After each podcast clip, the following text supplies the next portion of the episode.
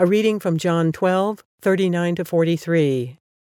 For this reason they do not believe, because as Isaiah says elsewhere, He has blinded their eyes and hardened their hearts, so they can neither see with their eyes nor understand with their hearts, nor turn, and I would heal them. Isaiah said this because he saw Jesus' glory and spoke about him. Yet at the same time, many even among the leaders believed him. But because of the Pharisees, they would not openly acknowledge their faith, for fear they would be put out of the synagogue. Or they loved human praise more than the praise from God. One of the words that um, a lot of people use when talking about the Bible or talking about anything that uh, may discomfort them is say, what is, you know, why is this relevant? I mean, what does this have to do with me? Which, of course, is not the way you should be reading it. Uh, exactly. That's an indirect question or an indirect application. But here, I think that this is, is, is so close to our experiences in this time and place that we live in right now, that in my life and your life and everybody else's life, is what do we, what do we believe? Um, and here we have a, an explanation of why people uh, hide their belief because it's socially unacceptable. It's, it's, it, for whatever reason, it would be uh, troublesome to them to state their belief outwardly and then, more importantly, live it. And here, uh, here it is. And I see this all around me today in this world, in the world I live in in business, in the world I live in, in, in the community I live in is the in my own life where I was afraid because in some way it would hurt me, or the times in Bible study when I would hear, Does, "Do I have to give up everything?" Uh, and the answer is, I don't. I mean, I'll let you talk about that, but the answer to me is that this is such a critical question we all must address in terms of the meaning and purpose of our lives you know, what do we actually believe? Right. Well, that's a powerful line.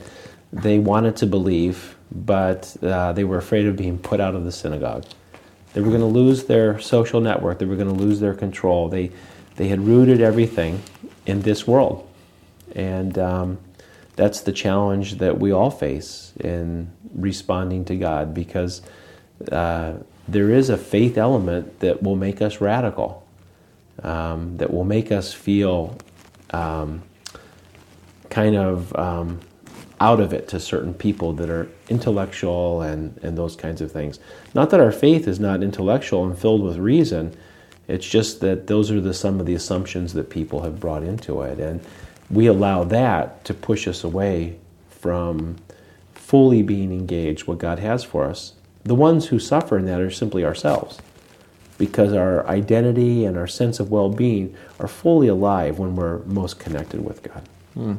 One of the um, things I'm sort of addressing here in my own life, I was born into a church, I was baptized, I was confirmed, I went to church, and in, in my uh, school years before college, I went to chapel every day. Uh, and yet, I never embraced it because, in fact, the church itself I went to and the chapel I went to, uh, it was a cultural event. It wasn't a life or death event. Right. And um, it's very misleading because it's discardable. Because other things will take over as you enter your 20s and you enter your career and you enter your marriage, which will be clearly look to be more important but my story is eventually that position led to bankruptcy. And bless the Lord that it led, led to bankruptcy both financially and then spiritually for you to recognize it to set you on another path. Because a lot of times we're able to set the props up enough in our life that we don't necessarily feel that we're bankrupt. And um, sometimes one of the grace gifts of God is that He allows our life to bottom out. So we'll seek after the things that are most important. And uh, here, again, I think that's the implication. He allows their hearts to go hard. God's not going about hardening hearts, He just agrees with them because it's in that bottoming out. Maybe at some point they'll reach up to him and be reunited in relationship.